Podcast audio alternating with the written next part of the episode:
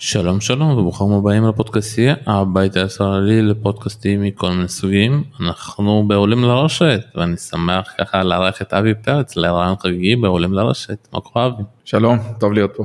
שמע נתחיל מההתחלה. אה, איך אבי פרץ שהיה שוער מכבי חיפה אה, הגיע בכלל להיות אה, בטניס? אז אני מספר את זה כל כך הרבה פעמים, אני אספר עוד פעם. אני התחלתי בטניס בתור ילד, כשהקימו את מרכז הטניס ביפו, מגרש 7 היה המגרש הביתי שלי, אה, שיחקתי שם שנתיים, אומרים שהייתי כישרון.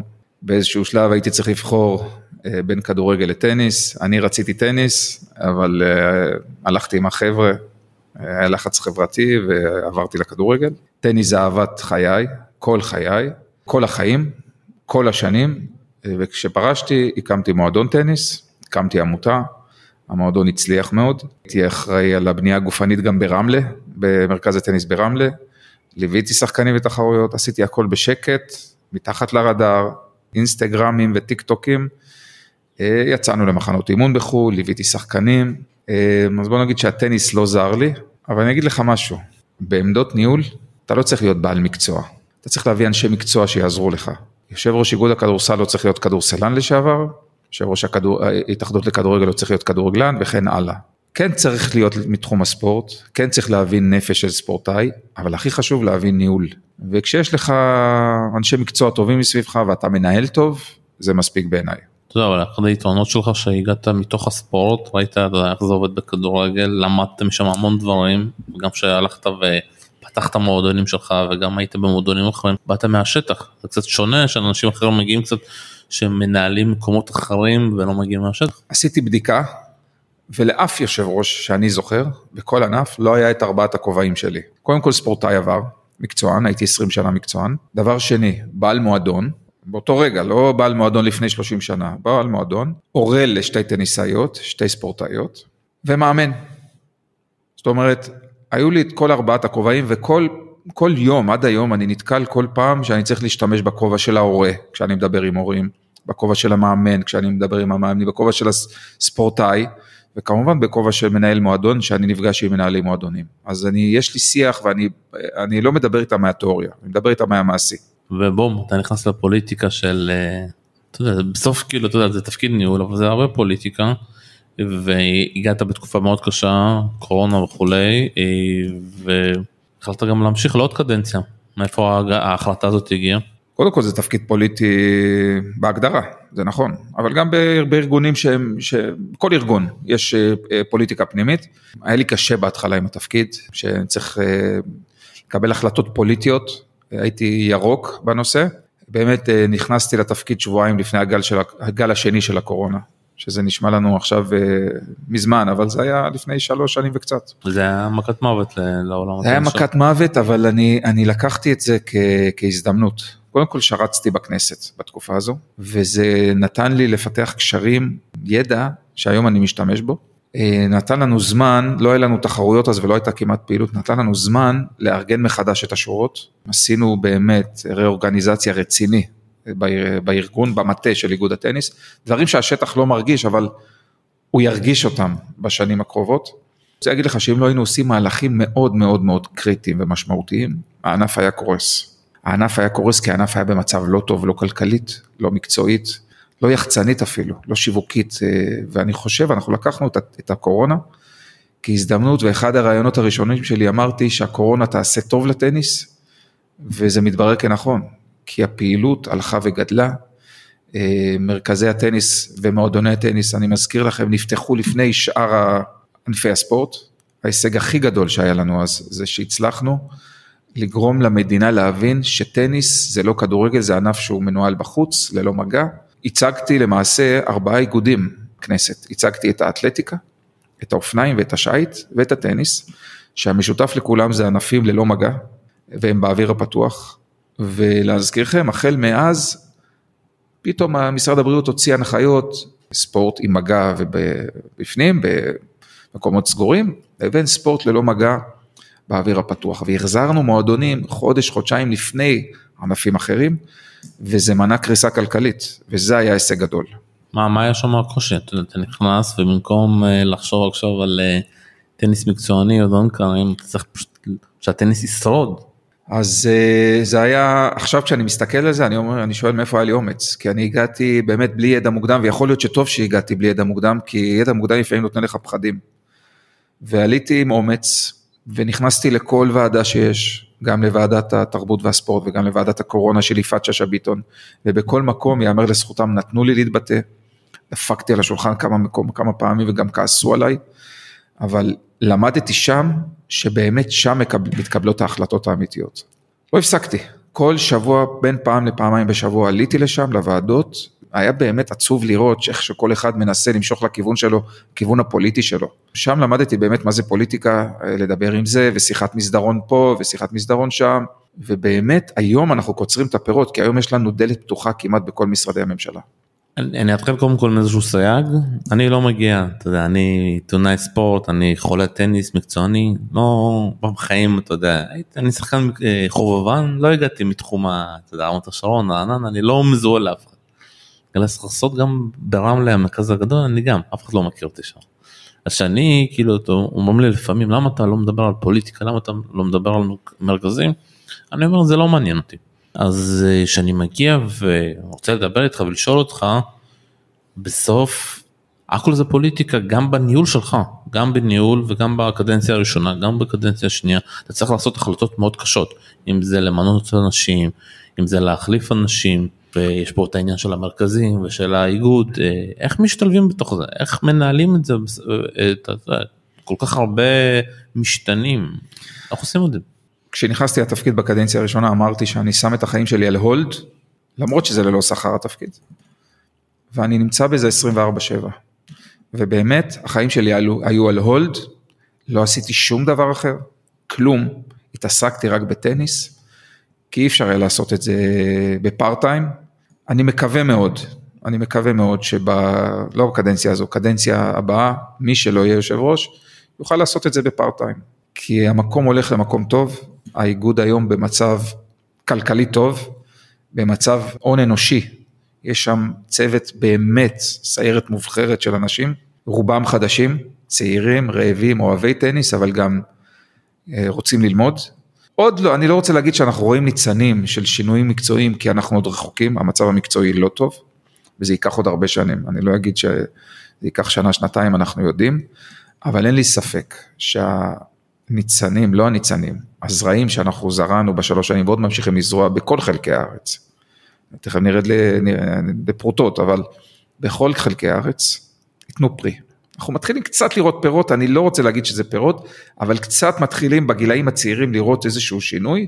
לא לשם אנחנו מכוונים, אנחנו מכוונים לדברים הרבה יותר גבוהים. לא, אבל כשהגעת אתה צריך פשוט עוד פעם לשנות את כל המבנה, להביא אנשים חדשים. הבאת סיגל וסיגל בקדנציה שנייה עזבה ועכשיו עוד פעם אה, אה, מנכ"ל חדש. אה. הכל היה ענייני, הכל היה ענייני, מה שלא היה צריך לשנות לא שינינו, חלק מהדברים, חלק מהאנשים נשארו ויישארו עוד הרבה שנים אני מאמין, הכל ענייני, לא באתי לחפש אויבים וגם לא באתי לחפש חברים, באתי להצליח, באתי להטביע חותם. אבל זה עוצר, לפעמים סיגל כאילו מתחילה איזושהי תוכנית למשל. סיגל לא מתחילה תוכנית, מנכ"ל לא מתחיל תוכנית, מנכ"ל מבצע מדיניות. אוקיי? יש הנהלה, יש יושב ראש ויש צוות מקצועי. התפקיד של המטה באיגוד הטניס הוא לבצע את החלטות ההנהלה והיושב ראש. ברגע שיש לנו אג'נדה ליושב ראש ולהנהלה, התפקיד של הצוותים באיגוד, אלה שבשכר, אלה שמונו, לא אלה שנבחרו, תפקיד שלהם לבצע את החלטות הנבחרים, כמו בכל מקום, כמו בכנסת.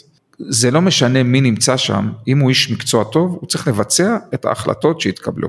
שוב, אני מכיר מקומות אחרים שאתה יודע, לפעמים אה, חוסר אובר אה, תחלופה זה לא דברים טובים, לפעמים. ב... מסכים איתך, אבל הכל ענייני. הכל ענייני, כל דבר שהיה נכון ללפני שנתיים, לא נכון להיום.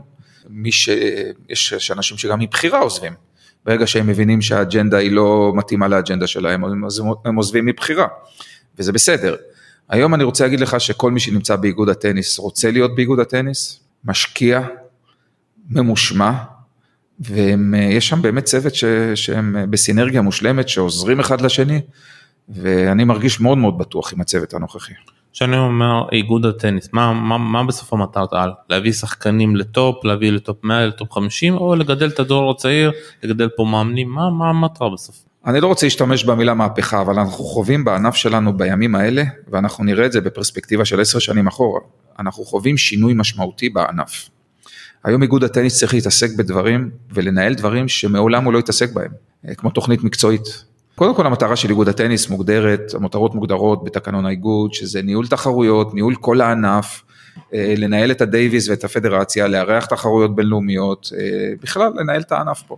בשנים האחרונות יש שינוי אסטרטגי בלא מעט מועדונים, שפזורים במועדונים שפעם התעסקו בטניס תחרותי, והיום הם כבר פחות, יותר לקטע קהילתי חברתי, ואיגוד הטניס מתעסק, לפחות בשנה וחצי האחרונות, בתכנים שמעולם הוא לא התעסק, באיתור שחקנים, או, או שאולי לא התעסק הרבה שנים, אני לא, לא הולך 20 שנה אחורה, באיתור שחקנים, גילאים, גילאים צעירים, גילאי 6 עד 9, עכשיו זה לא רק לאתר אותם ולאבחן אותם, אלא זה גם לתפעל אותם.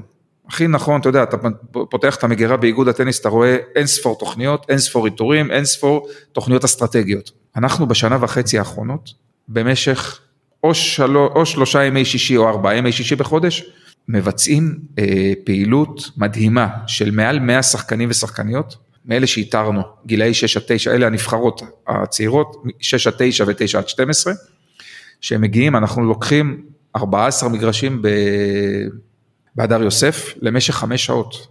פעילות מטורפת מכל קצווי הארץ מגיעים, וגם הנבחרות הצעירות, אגב, שעכשיו הביאו תוצאות טובות באליפויות אירופה, מתאמנות שם. אני יודע שזה לא מספיק, אני יודע שעדיין העבודה המשמעותית צריכה להיות במועדונים, בשטח. אה, החלום שלי זה כשיהיה לנו את הבית הלאומי, ובטח נדבר עליו עוד מעט, זה לעשות את כל הפעילות הזו שם. אה, אבל עדיין, אנחנו מתעסקים בנושאים, שלום, אתה צריך להבין, מעולם איגוד הטניס לא פגש במשך, אה, אה, בצורה כל כך קבועה, ילדים בני 6, 7, 8, 9. אני מפחד פשוט אתה שאתה תעזוב ומישהו אחר יגיע עוד פעם יעיף את התוכנית הזאת יביא תוכנית חדשה בסוף זה למה שמישהו אחר שיגיע יקצור את הפעולות שלך. אני אגיד לך כשאני נכנסתי הייתי נגד הרבה דברים שהתנהלו, לדעתי היו החלטות אה, לא נכונות, אבל חלק כן, חלק כן נשארתי, חלק לא. אם יגיע אחריי מישהו, אני לא יודע מתי, יגיע אחריי מישהו ויחליט שההחלטות הן לא נכונות או כן נכונות, זו החלטה שלו. אני מנסה לעשות הכי נכון כדי שבעוד עשר שנים יגידו שלפני עשר שנים קיבלו החלטה טובה. אני מאמין שכל התוכניות האלה שאני מדבר עליהן, יש לנו באמת אין ספור תוכניות שאנחנו כבר עכשיו מתחילים לתפעל. הבית הלאומי בווינגייט יאגד את כל התוכניות האלה והוא יהיה מין, מין איזשהו דבק, יהיה לנו הבסיס של הפירמידה שם, ואני מאמין שכל מי שייכנס אה, אחריי ייהנה, יהיה לו הרבה פחות עבודה להתעסק בתשתיות, אלא יותר בקטע המקצועי. ואתה מדבר על עוד שלוש שנים, אז אה, עוד שלוש שנים, דבר. זה אחד הדברים שאני שומע, אה, ואני לא נמצא בשטח, אתה כן נמצא בשטח, יש לנו בעיה במצב, במאמנים. חד וחלק. מה, מה, מה חד עושים? וחלק. מה עושים? הוזנח הרבה שנים. אתה רואה, יש לי פה רשימה שהבאתי, אני רוצה להקים שתי מחלקות. רציתי להקים, תראה, בקדנציה הראשונה רציתי לעשות הרבה דברים, לא הצלחתי, את הכל. אתה צריך לבחור שלושה ארבעה פרויקטים משמעותיים בקדנציה, כי מעבר לזה אתה תהיה בינוני ואתה תיכשל. אז שני דברים שאני רוצה להקים וגם עדכנתי את החברי הנהלה בזה, זה מחלקת תחרויות ומחלקת הדרכות. אה, אני לא אכנס איתך לשמות מי ינהל אותם, אבל מחלקת הדרכות זה משהו שהוא צריך לעשות שם סדר. יש שם קצת, אה, לא רוצה להגיד ג'ונגל, אבל דברים לא מסודרים כל כך בנושא הדרכות. התחלנו בקדנציה הזו עם מספר, אה, מספר פרויקטים קטנים שעשינו, אבל לא סימנו את זה כמטרה, והפעם סימנתי את זה, ואני חושב שכל ענף, כדי לא, לייצר שחקנים אתה צריך שני דברים משמעותיים, אתה צריך מתקנים ואתה צריך מאמנים. אז במתקנים, בוא נגיד שאני לא, זה לא מאה אחוז, אבל במתקנים יחסית אנחנו בסדר. יש בעיה עם רמת המתקנים, אבל מבחינת כמות מתקנים אנחנו בסדר, אבל uh, מבחינת מאמנים, חסר, יש פה מאמנים טובים בישראל, יש פה מאמנים עם הרבה, עם הרבה ידע. חסרה לי התחושת שליחות שהייתה פעם אצל המאמנים. עכשיו מאמן צריך להתפרנס, זה נכון. אנחנו צריכים, אנחנו חושבים גם איך להגיע לרמת תגמול. אני רואה אה, שהיה לנו עכשיו, הוצאנו נבחרות לאליפויות אירופה, לא ראיתי קופצים גדולים על מאמנים שרוצים ללוות נבחרת. דגל, לייצג נבחרת לאומית, והייתה חסרה לי התחושת שליחות. כשאני יודע לפני, ואתה מסמן לי כסף, זה לא רק כסף. לא רק כסף. לפני עשר שנים, מאמנים רבו ולא היה יותר כסף, תאמין לי, רבו מי יצא לאליפות אירופה. אבל אני מרגיש שאין פה מחויבות, למה מאמן ירצה עכשיו לבוא ולאמן, ללוות, אה, שאין פה איזשהו אפיק שהוא יודע שהוא צריך עכשיו להיות 10 שעות בחום ולקחת יותר מתאמנים פרטיים שהם שלמו יותר מאשר לבוא ולעבוד עם ילדים. חד וחלק, חד וחלק. אני אומר לך שגם בטניס תחרותי אפשר להתפרנס. אני רואה מועדונים שכן יודעים להתנהל נכון, לא, לא רוצה להיכנס לשמות, אבל יש שכן יודעים להתפרנס. טניס תחרותי אומרים שהוא לא כלכלי, אבל זה עולה המון כסף להורים. אני מאוד מאוד מקווה.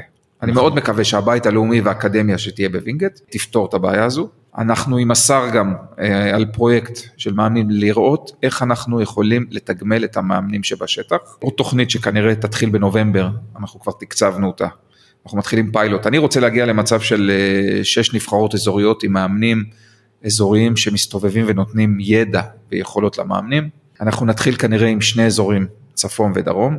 אנחנו מנסים, תראה, אני לא יכול, אה, השמיכה היא קצרה.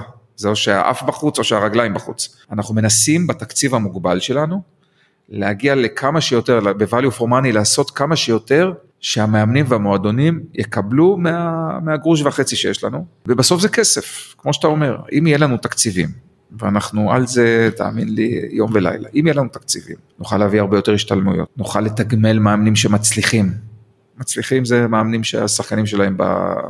באזורים הבולטים בדירוגים, יהיה לנו יותר קל, אבל אנחנו על זה לחלוטין, זו מלחמה באמת, לא רוצה להגיד סיזיפית, אבל מלחמה יומיומית. אמרת כסף, בוא, בוא קצת אה, תעזור לי, כי לא, לא מבין בכסף, אבל אתה מבין טוב. מאיפה התקציב של איגוד הטניס? יש תרומות עכשיו ממשרד הספורט? מה, מאיפה התקצוב? אז קודם כל, תראה, אה, היום להביא ספונסר, ספונסרים זה קשה.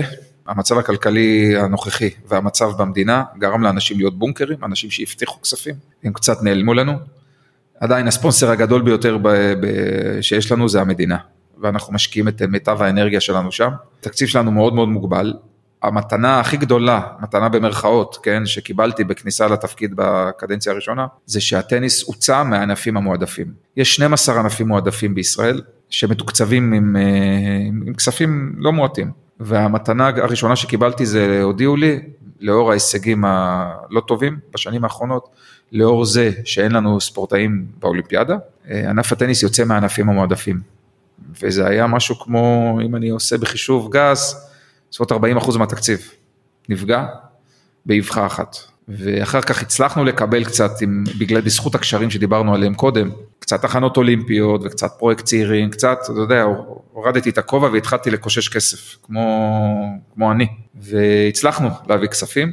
החבר'ה הבכירים שלנו, הדייוויס והפדרציה, קיבלו תמיכה שמעולם הם לא קיבלו, לנסיעות לחו"ל, לליווי מאמנים, היה שם הרבה כסף, אתה יודע איך אני יודע שמעולם לא קיבלו, והיה להם את כל מה שהם רצו, כי נשאר כסף בקופה שהיינו צריכים להחזיר קצת, קצת, לא הרבה, גם עשרות אלפי שקלים, אבל השגנו מיליון שקל הכנות אולימפיות. הכספים שמקבלים מהמדינה הם כספים קשים, כי הם כספים צבועים, שהם מיועדים למטרה מאוד מאוד ספציפית, ולכן החלטתי לעשות מעשה. היה לי חלום להקים חוג ידידים, והחלום הזה קורה. אה, משהו כמו עשרה כבר הצטרפו, המטרה שלי להגיע ל-20 או 30 אפילו. יש אירוע השקה של ארגון הידידים בתחילת ספטמבר, כבר בעוד אה, פחות מחודש. מצטרפים אלינו אנשים אה, משמעותיים, גופים משמעותיים במשק. כבר לדייוויס הגיעו אלינו שלושה ספונסרים שמנסים לעזור לנו. ואני מאמין שהגיוס של ארגון הידידים הזה יעזור לנו מאוד אה, לתוכנית המקצועית. אבל ראיתי אותך עם מיקי זוהר, יושבים, מדברים על איזושהי תוכנית, אה, מה זה היה שם? תראה, אני לא רוצה לספר סיפורים והבטחות שיובטחו לי, כי עד שזה לא קורה אני לא מדבר על זה, כי אז בסוף זה אני זה שהכרזתי ואני יוצא טיפש. אבל יש רצון גדול לעזור לנו, יש מחויבות, אה, מבינים שהענף שלנו עם כל הכבוד, זה ענף עם משמעות. אני לא רוצה לנקוט בענפים אחרים, אבל אנחנו ענף לדעתי מבחינת המשמעות שלו ב, ב, לאזרח ולצופה, הוא מספר שלוש. אין בעיה, אבל הוא עלה, עולה השר מבין את זה, השר מבין את זה, עזוב את הקטע המקצועי, הוא אומר משמעות. אם אתה עכשיו, יש אליפות אירופה בג'ודו ואין ישראלי, או אליפות אירופה בשייט ואין ישראלי, מי יצפה בגמר? אבל אם יש גמר ווימבלדון, עשרות אלפים אם לא מאות יצפו. עם ישראלי או בלי ישראלי, אם ישראלי בכלל, המדינה תהיה בעוצר, אבל גם בלי ישראלי. המדינה תצפה. אז השר מבין שיש משמעות גדולה מאוד לענף, גם בציבור, אה, רייטינג, תקציבים, ולצערי המדינה מתקצבת בצורה לא חכמה. יש חוקים שהשר צריך לעמוד בהם גם, יש מבחני תמיכה שנכתבו לפני כמה שנים, והם אנטי טניס, אני אומר את זה בכל, בכל מקום, החוקים פשוט אנטי טניס, אנטי ענף כמו טניס, אני אתן לך דוגמה למה. כשאנחנו שנה שעברה ביצענו משהו כמו, בלי ה-ATP, 4 מיליון שקל תקציב לתחרויות בינלאומיות, לפיוטשרים, שני דייוויס בישראל, ש... מעל מיליון שקל שניהם. אתה יודע מה היה התקצוב של המדינה ב-4 מיליון שקל? לא. 100 אלף שקל. 104 אלף שקל קיבלנו תקצוב מהמדינה על תחרויות בינלאומיות. מכיוון שהמבחן תמיכה הוא הכל חוץ מאוהב טניס. כי כשאני מארח דייוויס, אחד הפרמטרים הגדולים זה שואלים אותי כמה משתתפים יש. אני אומר להם ארבעה. ארבעה, חמישה, שישה משתתפים. זה לא ג'ודו, זה לא ג'ירו, זה לא אליפות אירופה בכדורסל או כדורגל של עשרות אם לא מאות משתתפים או אתלטיקה. ארבעה משתתפים. אז ברגע שאני יודע שהפרמטר שלי זה משתתפים, אני יודע מראש שבדייוויס לא משנה מה, אני לא מקבל שקל מהמדינה. זו דוגמה קטנה למבחן תמיכה שצריך לשנות. עכשיו לשנות מבחן תמיכה זה אירוע, זה לשנות חוק בממשלה. אני מקווה מאוד שהשר מיקי זוהר, הוא חושב על זה, אה, ישנה את המבחן תמיכה. לא, אבל זה מצחיק, אתה יודע, בכדורסל הוא כבר חילק שם, עשה איזשהו מתווה, נתן כסף, בכדורגל גם, כמעט בג'ודו נותן כסף, אז בטניס אנחנו נחכה מה, לא, שפתאום לא. יגיע איזשהו שחקן הוא נותן כסף רק דרך המבחני תמיכה. עזוב את השטויות, אני מבפנים ואני יודע איך זה עובד. אין כסף מההליקופטר. אין. ואני, אתה יודע מה, אני אגיד לך משהו, בתור אזרח לא הייתי רוצה שיהיה כסף בהליקופטר. לא הייתי רוצה שזה יהיה איזושהי גחמה של שר כזה או אחר. הייתי רוצה שזה יהיה מסודר, אבל הייתי רוצה שזה יהיה הגיוני. כי כמו שזה בנוי היום, זה פשוט לא הגיוני. אז שוב פעם, אז אני מנסה להבין בין השורות, אה, אנחנו צריכים לקבל תמיכה, אנחנו נקבל, אנחנו יושבים, אה, אילן גרין, מנכ"ל איגוד הטניס החדש, אה, ואני נפגשנו כבר עם המנכ"ל לפני שבוע או שבועיים, יש לנו פגישת המשך השבוע.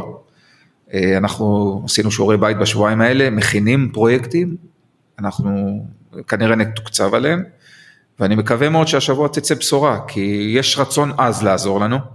הם הסבירו לנו בדיוק איפה המקומות שאנחנו יכולים אה, כן לקבל מהם עזרה, מקומות חוקיים, להשתמש במבחן תמיכה הנוכחי, אה, כל מיני נושא של מיזמים משותפים, אגב את המושג מיזם משותף אתם תשמעו הרבה בתקופה הקרובה, כי שם זה איזשהו, איזושהי שורת תקציב שאנחנו יכולים אה, לעשות ביחד עם המדינה.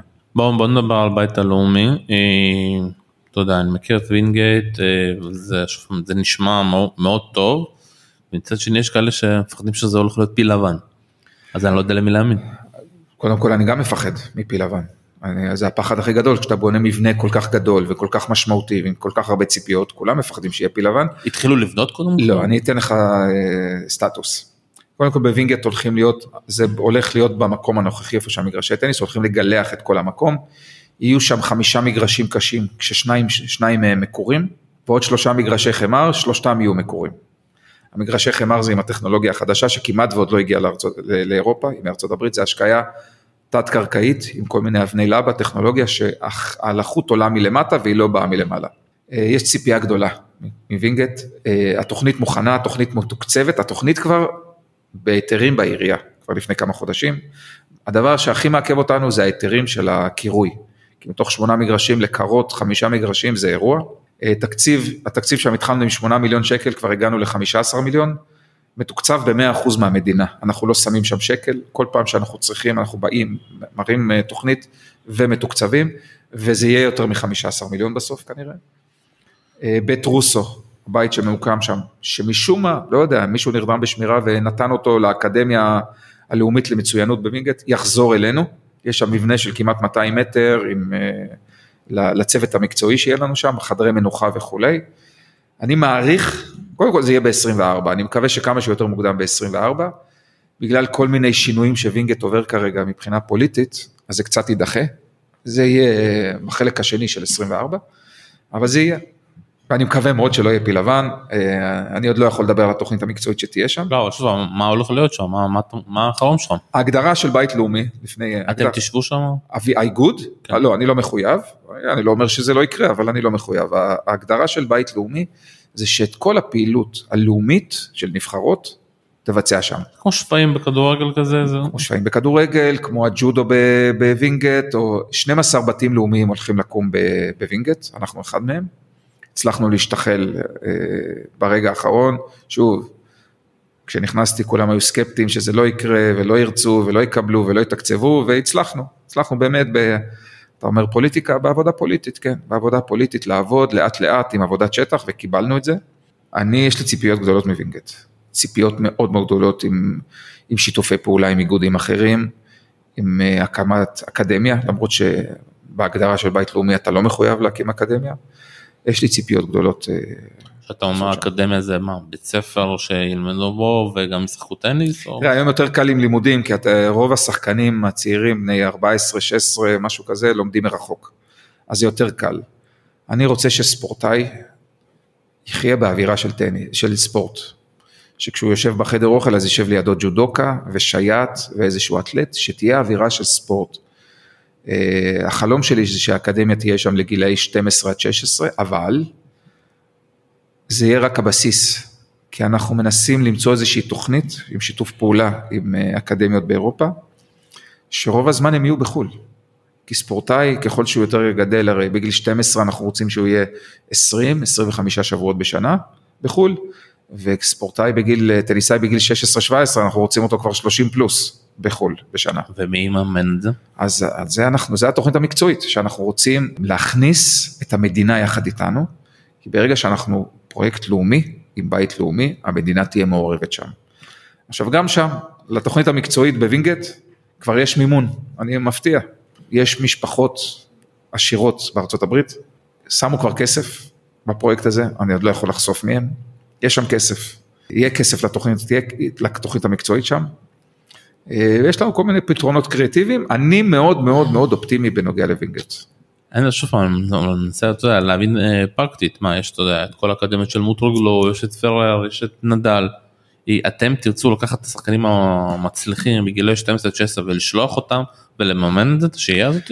תראה, היום ההורים עושים את זה לבד, וזה לא מצליח. זה לא, כי לא מצליח כי, כי התקציב שלהם מוגבל. ברגע שנאחד כוחות עם ההורים, עם המדינה ועם תקציב האיגוד ועם ספונסרים, אנחנו כן נוכל לעשות את זה. עכשיו אתה נקטת בשמות של אקדמיות שהם אה, הם, הם הרבה יח"צ, הרבה יח"צ, עם הרבה, שעולות הרבה כסף. אבל אנחנו מחפשים את האקדמיות שבאמת מגדלים שחקנים ולא לוקחות סתם כסף. אנחנו במשא ומתן כבר עם כמה. אני לא אומר שזה הפתרון היחידי, כן? המטרה שלי זה שהבסיס של האימונים יהיה פה, ולחו"ל הם ייסעו לתחרויות. אבל נצטרך כנראה בהתחלה לעשות שיתופי פעולה, חלק מהאקדמיות, מהמתאמנים באקדמיות שם אולי יגיעו אלינו לווינגייט. יש כל מיני פתרונות קריאטיביים שאנחנו חושבים עליהם.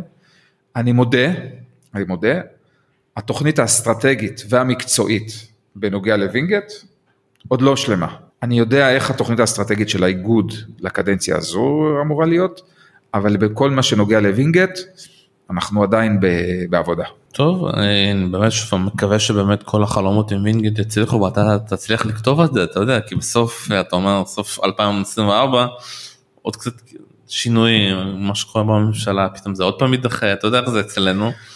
לא, אין סיבה שיידחה, זה כבר בהיתרים ואנחנו כבר, זה בפינג פונג בין עיריית נתניה לווינגייט, כל הזמן הם שואלים, אנחנו מחזירים, יש, יש עבודה שם, אנחנו כבר לקראת, אני מעריך שתוך שלושה ארבעה חודשים אה, ההיתרים יאושרו ותתחיל העבודה. שוב, העבודה היא בערך שנה. אז קח בחשבון שאם נגיד אנחנו, תעשה חשבון, אם אנחנו עוד שלושה ארבעה חודשים היתרים וזה לוקח בין עשרה ל-12 חודשים, אז זה מביא לחלק השני של 24. טוב, אני ככה מנסה ככה לסיים את כל העניין הזה של הנוער ומאמנים.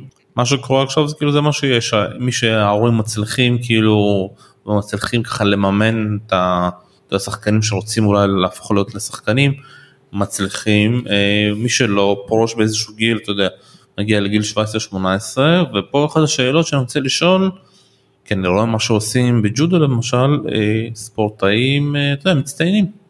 מאוד קשה אתה יודע להיות פה ספורטאי מצטיין צריך לקחת איזושהי נקודת ATP אני כבר לא זוכר את המדדים שלוקחים.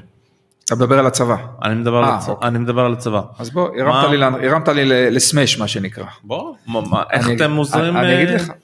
אז זה שוב נושא ש- שהוזנח במשך 10, 15, 20 לא, שנה. לא התייחסו אליו. יפה. לא, התייחסו, היה, פר, היה קריטריונים שהיו נכונים לאז, לפני 20 שנה, ואנחנו רואים מה קורה בטניס העולמי.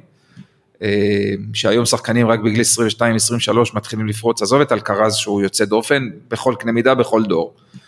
אה, פעם בטופ 100 העולמי, היית רואה שחקנים בני 18, 19, לא מעט, 20, 30, היום זה, זה קורה מעט. והיה מאוד מאוד קשה לספורטאי, לפי הקריטריון הקודם אצלנו, לטניסאי, לקבל קריטריון של ספורטאי פעיל, עזוב אה, מצטיין או מצטיין על. ואחד ההישגים הגדולים, זה שאנחנו הצלחנו להוריד קריטריונים וללכת על הקצוות.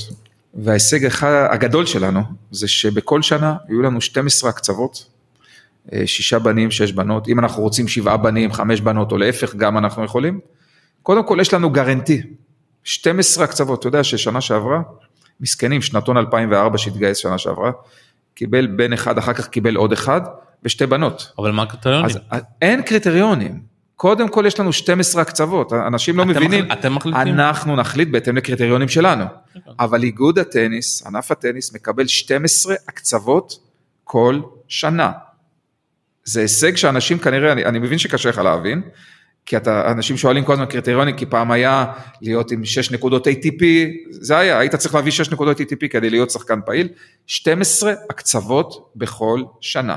לא רק, אם אתה מצטיין, או מצטיין על, אתה לא נופל בהקצוות האלה, זה בנוסף.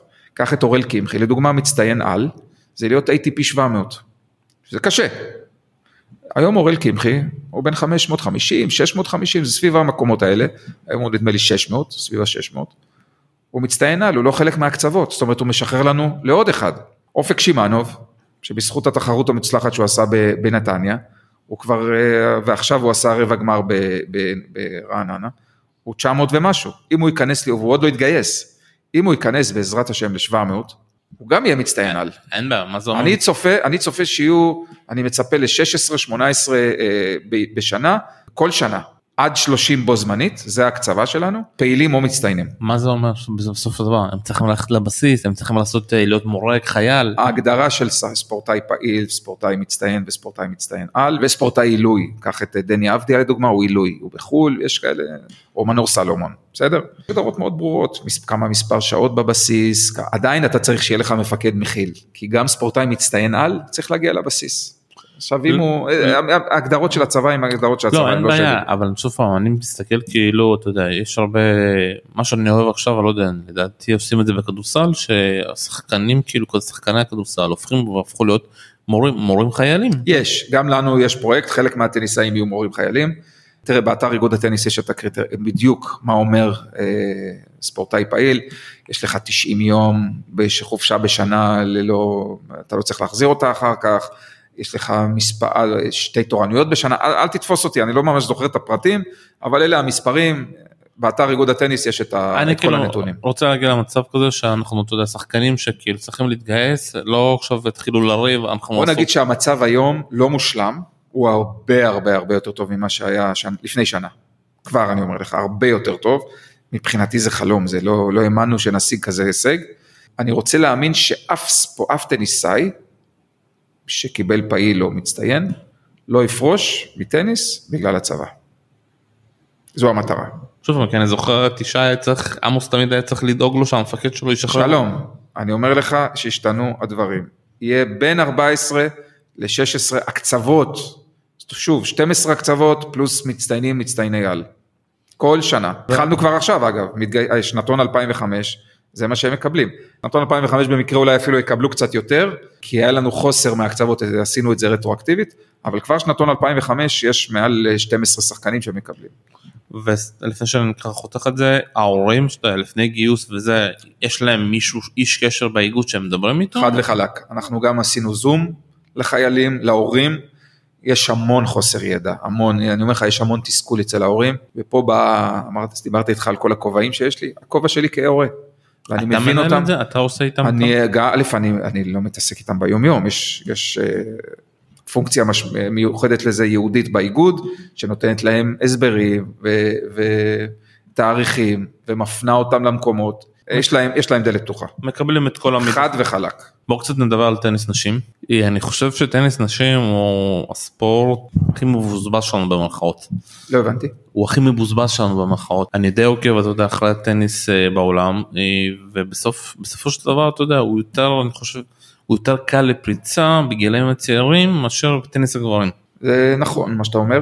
אה, וכשאני מסתכל על התהליכים ואני מסתכל פתאום על רוסיה, שעם כל הבלאגן שם הם מצליחים פתאום בגיל 16 את אנדרייבה, קורניקבה, להביא שחקניות, וכשאני מס- נוסע ואתה יודע, אני דובר רוסית, בודק מה הם עושים שם, רואה בסוף שזה אימון, אתה יודע, זה איתור נשים, ואתה יודע, במקרה של אנדרייבה, כאילו, אחרי שהיא הייתה מצטיינת, פשוט לקחו אותה ושמו אותה באיזושהי אקדמיה בצרפת, קורנבה עוד אה, מתאמנת שמה, וכשאני חוזר אלינו אני מסתכל את לינה שלא מתקשה להצליח, שביט אה, הבנתי שקצת אה, פרשה ועוברת לקולג' עכשיו, אה, נידו לד- לדעתי גם פרשה, וכשאני בודק ושואל בשטח מה קורה, הוא אומר, מה שלום זה קשה, אנשים, בנות שמגיעות עד גיל 18 לא מצליחות לפרוץ, פורשות, אין כסף, אין, אין עזרה.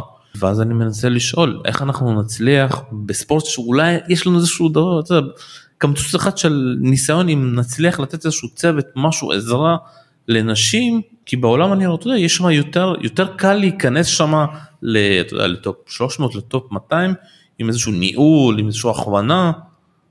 איך אנחנו מצליחים להציל את אה, טניס הנשים בארץ? קודם כל הנתונים שלך נכונים, נגעת ברוסיה, נגעת בצ'כיה, אבל יש מקומות כמו לדוגמה איטליה וארגנטינה, שיש עכשיו פריחה דווקא של טניס גב- גברים.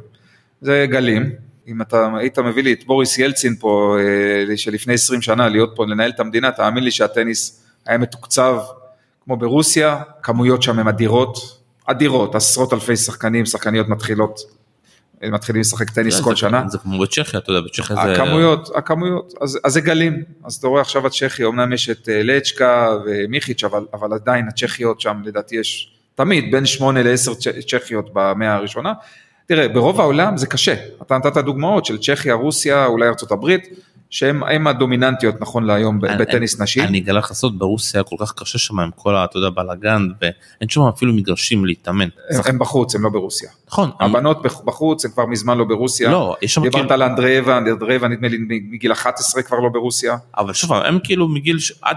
כל הרוסיות שמצליחות כאילו עד גיל 16 שם, ואחרי גיל 16 הם עוזבות... את- 16 זה כבר מאוחר, הן עוזבות את זה בגילאים הרבה יותר צעירים, אה, אבל אני מסכים איתך. קודם כל מבחינה פיזיולוגית היום, מדובר על השחקן, מדבר על השחקנים, על הגברים, מפלצות, מפלצות פיזיולוגיות. אבל שוב, בוא נחזור לנשים. שנייה, שנייה. ההבדל הוא, ההבדל הוא, לעומת השנים הקודמות, פיזיולוגית היום אתה רואה טניסאים, שני מטר עם אה, שמונה אחוזי שומן, מפלצות פיזיולוגיות שיכולות לשחק חמש-שש שעות על המקרה. הסתובבתי עכשיו קצת ברולנד גרוס והלכתי דווקא לג'וניור, ואני מסכים איתך לחלוטין. אתה רואה את ההבדל הגדול בין הגברים לנשים, בין הבנים לבנות. בבנים מאוד מאוד קשה. אתה רואה את ה, אפילו את הסיבוב הראשון בבנים, זה פשוט יכולות על. שחקנים, שחקנים ברמה מטורפת, כבר על סף בוגרים, חבל על הזמן, באמת אה, רמה מטורפת, שאנחנו רחוקים משם כרגע. אני אומר את זה בצער, זו העובדה. בבנות לא נפלתי, אני אומר לך את האמת, ראיתי את ה... יש טובות, אבל אנחנו לא רחוקים. אני אומר לך שיש לנו דור של אה, שנתוני 2006-2007, שלא נדבר כבר על שנתוני 9-10, אני אומר לך שיש לנו דור טוב, ואם אנחנו נצליח, תכף אני אגע בפדרציה, אבל אם אנחנו נצליח בדור הזה, לתת להם יותר, אני לא רוצה לנקוט במספרים, לתת להם יותר ממה שהן מקבלות היום, יותר חשיפה לעולם, יותר מדעי, כי העולם נתן לנו גז מבחינת המדע, אז אני כן אופטימי בנוגע ל, ל, לעולם הנשי, בנוגע לדור הנוכחי של הפדרציה, תראה הקולג' זה שעכשיו הן יכולות להתחרות ולהרוויח כסף, זה גם עשה טוב וגם עשה לא טוב, כי פעם אתה אמרת מי שהולך לקולג' למעשה ויתר על החלום, הוא לא יכול להתחרות, הוא לא יכול להרוויח כסף, היום הוא יכול, אז זה פתח דלת יותר טובה, קח את ניקול חירן לדוגמה, שהיא נסעה לקולג' בטקסס, היא מקבלת שם מעטפת, שאני אומר לך שלום, אין סיכוי, גם אם עכשיו הייתי שם את כל הכסף שלי על ניקול, אין סיכוי שאני יכול לתת לה מעטפת שהיא מקבלת שם. מסכים והיא איתך. יכולה להתחרות, והיא יכולה להרוויח כסף. אני לא אוהב את זה, לטניס זה עושה, טניס הישראלי זה עושה לא טוב, אבל זה פתרון טוב בשבילם, נכון להיום. אני מקווה שכשהדור הבא, אלה שהיום בנות 12 עד 16, כשהם יגיעו לשנים של צבא ואחרי צבא, הם לא יחשבו על קולג' אלא יחשבו על קריירה של אה, טופ 100, טופ 200. אבל איך הם לא חשבו על קולג' אם הם רואות שכולם שמגיעות לגיל 18 לא מצליחות להתמודד עם כל העניין. אני מסכים, אני מסכים, זו המציאות נכון להיום, אנחנו חייבים לשנות את המציאות הזו. אני, אני מסתכל על, ה, על ההבדל בין, כשאנחנו עושים פה Future גברים נשים, אני מסתכל על ההבדל במיין דרו, כמה ישראליות יש, או כמה ישראלים יש, ופחות ישראליות.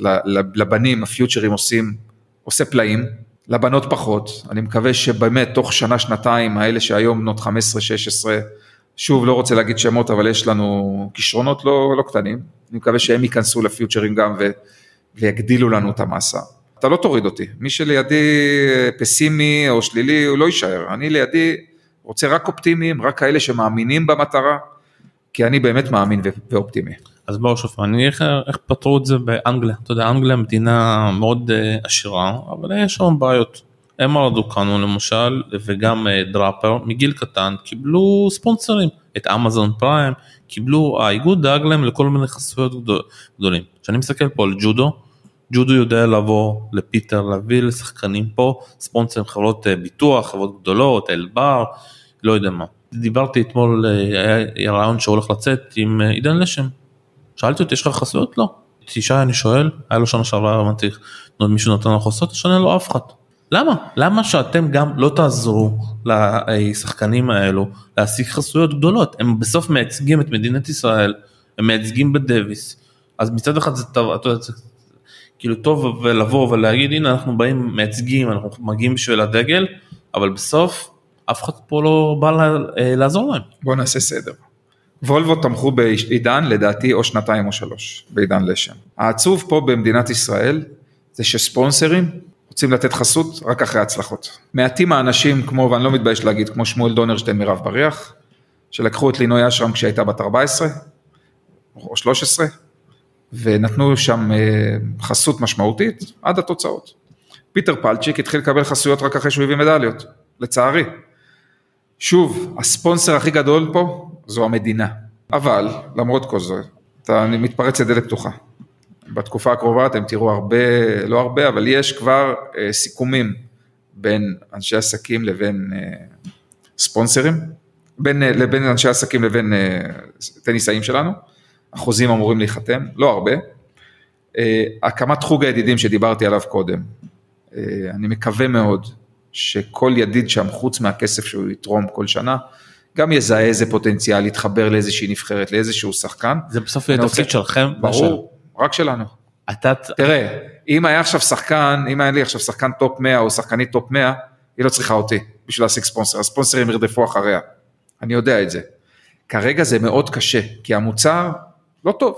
המוצר כרגע לא טוב, כי, כי ספונסר היום, ש, שרוצה, הוא אומר לי, תשמע, אני נוסע לרולנד גרוס, אני נוסע לווימב, אני רואה את השחקנים, אתה מדבר איתי פה על שחקן טופ 300, טופ 400, שבעיניי היום להיות טופ 300, טופ 400 זה שחקן שחקן, זה קשה מאוד, זה לא כמו פעם, הם לא מתחברים לזה. עכשיו זה אנשים שרוצים כל הזמן להיות בתודעה, רוצים להיות בפריים, רוצים לקבל בפיוצ'רים, אתה לא מקבל את זה, אפילו בצ'אלנג'רים, ברוב הצ'אלנג'רים אתה גם לא מקבל את זה. אז אני מקווה שיהיה פה איזשהו איש עסקים אחד, או איזושהי חברה אחת שיפרצו את הסכר, ואני אני מקווה שבתקופה הקרובה יהיה לנו מה לבשר. אבל אתה יודע, אני מכיר כמה קשרים שלך, אתה מכיר את יעקב שחר מעולה, אור שחר עוזר לכם, שמעתי ככה מאחורי הקלעים, אתה מכיר את האנשים, אתה מדבר איתם, בטח כל כך קשה לשכנע אנשים. שלום, ה-20 איש או ה-30 איש שהצטרפו לחוג הידידים הזה, זה לא בזכות ענף הטניס ולא זה, זה לא בזכות התוצאות, זה רק בזכות קשרים אישיים שלי ושל חברים שלי, זה רק בזכות זה. אה, לשנה, שנתיים הראשונות. אחר כך נצטרך להביא תוצאות, אם נרצה שהם ימשיכו. כי פילנטרופיה, אתה מדבר על פילנטרופיה, לא על ספונסר שיפ. פילנטרופיה לא קיימת יותר בטניס, לצערי. פילנטרופיה קיימת באזורים מוחלשים, באוכלוסיות מצוקה, צרכים מיוחדים, שם יש פילנטרופיה. אתה מדבר על ספונסר שיפ, וספונסר רוצה לקבל משהו בתמורה. וכשספונסר היום בא ושם 100 אלף דולר בשנה, לא מספיק לו פיוטר, מה לעשות? הוא רוצה יותר. לכן אנחנו צריכים לגעת בנקודה הרגישה, שזה הדגל, שזה להחזיר את הענף לאיפה שהוא היה, ולזה אנשים כן מתחברים. שוב, לא נביא תוצאות תוך שנה, שנתיים, אנשים יעזבו אותנו. טוב אנחנו וואו אה, התקדמנו יותר מדי בוא קצת נ- נעבור ונדבר קצת דברים כיפים כמו ATP 250. אני נהניתי עד עכשיו גם. כן אה, אז בוא נדבר קצת על ATP 250 שנה שעברה פעם ראשונה ATP אחרי המון המון זמן אה, אני והרבה עיתונאים היינו שם נהנינו הקהל גם אתה ראה את נובק דיוקוביץ' והיו שם כל מיני אתה יודע גם בעיות ומסקנות אז בוא נתחיל את זה בשתיים קודם כל תספר איך זה היה מכם שאתם שוב פעם הייתם עזרתם שמה והמסקנות שלקחתם ומה הולך להיות אה, השנה. קודם כל, בשנה שעברה אנחנו עבדנו בלחץ מטורף של זמן. אנחנו קיבלנו את ה-go קצת פחות משלושה חודשים לפני. אנשים לא מבינים בניתם את המקום מאפס. לא, עזוב את הבנייה הפיזית. הארגון שלפני זה הקושי, לא, לא הבנייה. הבנייה הפיזית לקחה חמישה ימים. אבל להקים ATP במקום שאין מסורת, זה משהו שבין שישה לשמונה חודשים, זה מה שקורה בעולם. גם מקום שבמשך כל שנה מארח באותו שבוע, אין הפתעות, הוא מכיר הכל, לוקח, מתחילים להתארגן שישה, שבועות, שישה חודשים לפני. היה לנו שלושה חודשים צוות לא מנוסה, לא ידענו איפה זה יהיה פיזית, לא ידענו כלום, שלושה חודשים, כשהיה לנו באמצע גם את הדייוויס לארח בישראל. אנחנו כמעט ולא היינו בהתחלה משמעותיים שם בקבלת ההחלטות. תסביר שוב אנשים לא משמעים. אנחנו היינו, אנחנו, אה, כל מה שקורה לתפעול המקצועי, לא היינו עליו.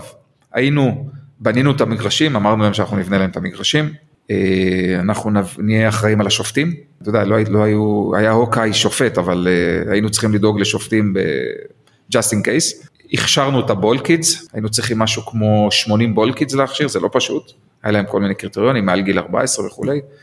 אה, תפעלנו את הספונסרים ובתי מלון והסעות, שזה אופרציה מטורפת. ולאט לאט נכנסנו לוועדת היגוי וראינו טעויות, ראינו שהם רואים את הטעויות מול העיניים, חלק הם הקשיבו, חלק הם לא הקשיבו. שוב פעם בוא נסביר כי אתה מדבר באופן כללי הטורניר הזה הזיכרון הזה איכשהו הגיע אלינו ומירשווילי הספונסר הראשי החליט שהחברה שתמיד עשתה לו את הטורנירים ברוסיה בסן פטרבורג תבוא וגם תעשה פה. הפיקה, הפיקה פה. כן. הבעיה שהיה פה יותר מדי אתה יודע מה שעובד שם לא עובד אני פה. מסכים, חברת הפקה תמיד בכל מקום בעולם חייבת להיות מקומית. היא חייבת להכיר את הקהל המקומי, את הדרישות, את היכולות, את היתרונות ואת החסרונות. אין מה לעשות. חברת הפקה חייבת להיות מקומית.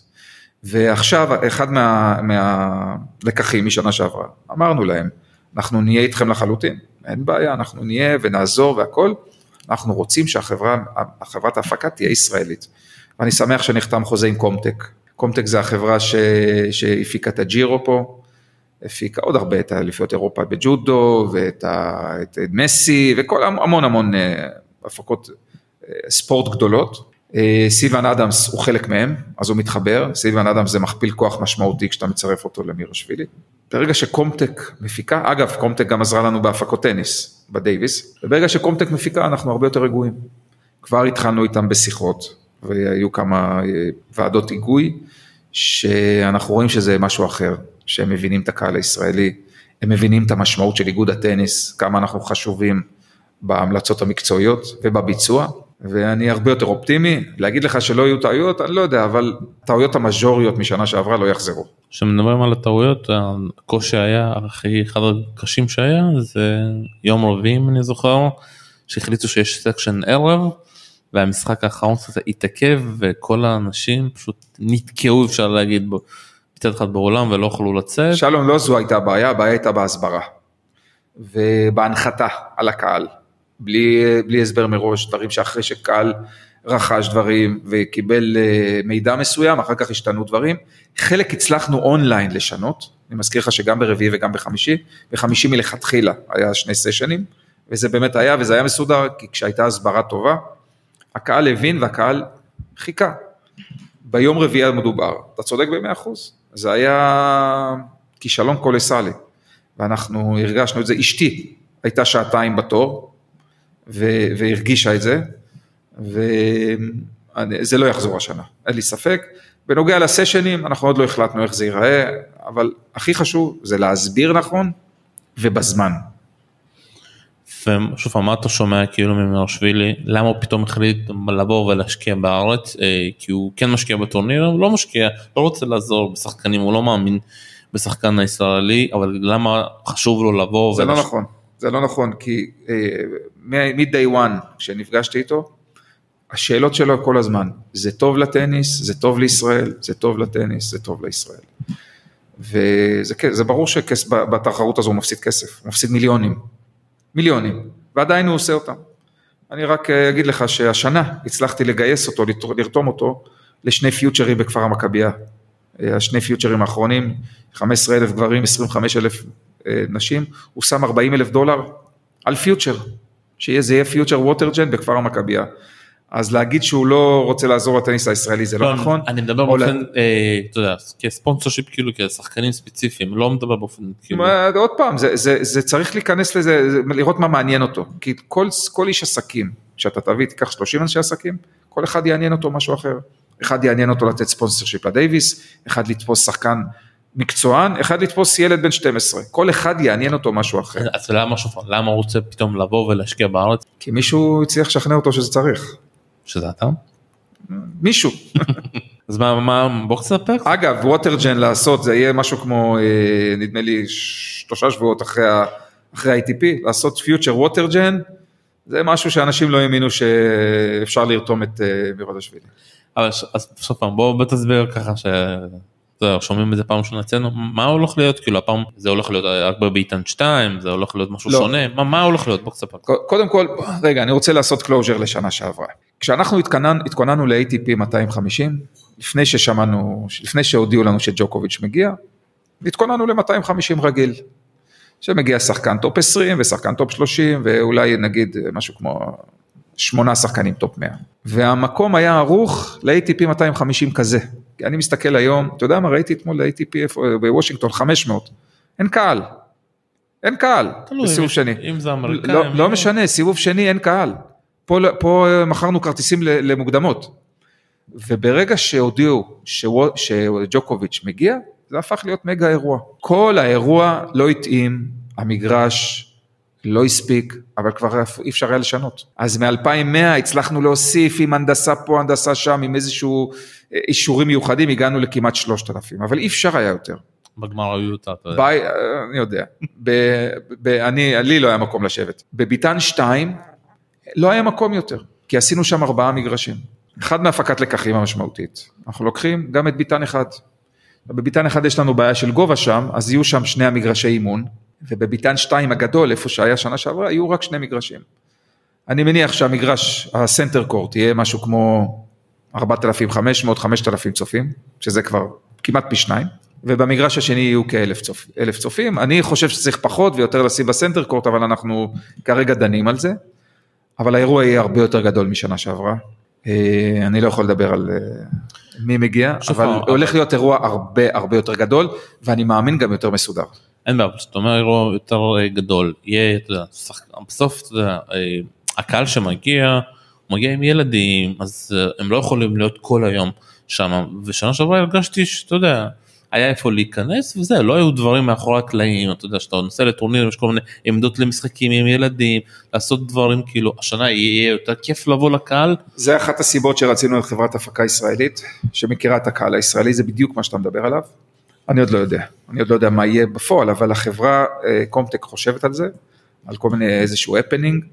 אה, אגב, אני רואה ברולנד גרוס או בווימבלדון שזה ה-best of five, מגרשים, משחקים הרבה יותר ארוכים, קהל יושב, ילדים יושבים, מי שאוהב טניס מחכה לזה, כי השבוע הזה טס לנו שנה שעברה, לא הרגשנו אותו, זה היה בום ו- ומתגעגעים אליו עכשיו. אז אני, אני, אני מאמין שמשעמם לא יהיה. אתה מדבר על הפנינג מאחורי הקלעים, אני אומר צריך לפני הקלעים, צריך להישאר לראות את המשחק, לא ללכת לפעילויות אבל האלה. זה חלק, אתה יודע, זה חלק, שאתה מחכה פתאום, פתאום נדחה איזשהו משחק, שחקן לא עולה. אה... גם שנה שעברה היה, היה, אני מזכיר לך שהייתה עמדת אה, חתימות וכל מיני, כל מיני אה, שחקנים, השחקנים שסיימו משחק עשו איזושהי פעילות, פעילות עם השחקנים, היה את הקידס דיי עם ג'וקוביץ', ביום שהוא היה אמור לשחק עם יוני את הזוגות, אז עשינו קידס דיי, הגיעו משהו כמו 50 טניסאים צעירים, עשו איתו מפגש, עשינו עוד פעם, הרבה חוסר ניסיון היה, אבל אני מאמין שהשנה יהיה הרבה יותר. אחד הדברים שאותי מאוד עצבנו ואולי השנה יהיה יותר טוב, בחירה מי הולך לשחק במגרשים המרכזיים, סתם לדוגמה, עזוב, היו שם כל מיני דברים, אבל גם הזוגות, הזוגות שהישראלים כמו עידן וצ'וקי שיחקו במגרש אחד, שאין שם מספיק מקום בשביל כל הקהל והיה שם בלאגן, זה ישתנה לא, כאילו, לא, פה אנחנו, אני אומר בכנות, אנחנו גורם מייעץ, לא גורם קובע. לא גורם מחליט, יש tournament director, הוא קובע את הלוז, הוא אבל- קובע, הוא מציב את השחקנים, אנחנו יכולים לייעץ, כמו שלא אהבתי את ההחלטה שהיה למשחק בין ישי ללשם. שוב, אנחנו הצענו, המלצנו, לא חייבים להתחשב בדעתנו בנושא הזה. אבל בסוף יודע, בכל טורניר, אה, אם זה צרפתים אם זה אנגלים, בסוף השחקנים שלהם הם, אה, אתה יודע, בשבילם בא- באים. אני מסכים איתך לחלוטין, אני אומר, המלצנו, הצענו, יש tournament, tournament director שהוא זה שמחליט גם על ההצבה של השחקנים וגם על הלוז. אתה לא יכול לגלות אה, מי יגיע? יהיו שחקנים טובים, אה, יהיו שחקנים מפתיעים, לא את הכל אני יודע, אני מודה. שמעתי כל מיני רינונים שבגלל שזה שבוע לפני טורינו אז לא יגיעו שחקנים טובים, אז זה שטויות. אז אחד הדברים שאני שמח שהוחלט בסוף שהגמר יהיה בשבת, במוצאי שבת, נתחיל מיום ראשון עד יום שבת, ואז יהיה לנו, יהיה לה שחקנים שרוצים לנסוע לטורינו עוד יום, יהיו שחקנים טובים, יהיו שחקנים ממש טובים, אה, אני עוד לא יודע מי יקבל גם ווילד קארדים, אני מזכיר שזה התחרות ATP האחרון בשנה, ויש הרבה שחקנים, 11, 12, 13, 15 בעולם, או 8, 9, שיש להם בחוזה סעיף של פיצוי כספי אם הם מסיימים את השנה בטופ 100, בטופ 10, סליחה, בעשירייה הראשונה. אז גם שחקן שהוא שמינית תשיעי, יודע שהוא לא הבטיח את המקום שלו עדיין בעשירייה הראשונה, גם אם הוא משתתף בטורינו, הוא יגיע, כי הוא יודע, עוד פעם, אם יהיה לו פער של 600-700 נקודות אז הוא רגוע. אבל אם זה יהיה קרוב, אתה תראה ששחקנים ירצו לבוא לפה ולעשות הצלחה, לא רק לבוא לעשות וי, כי זו התחרות האחרונה של השנה.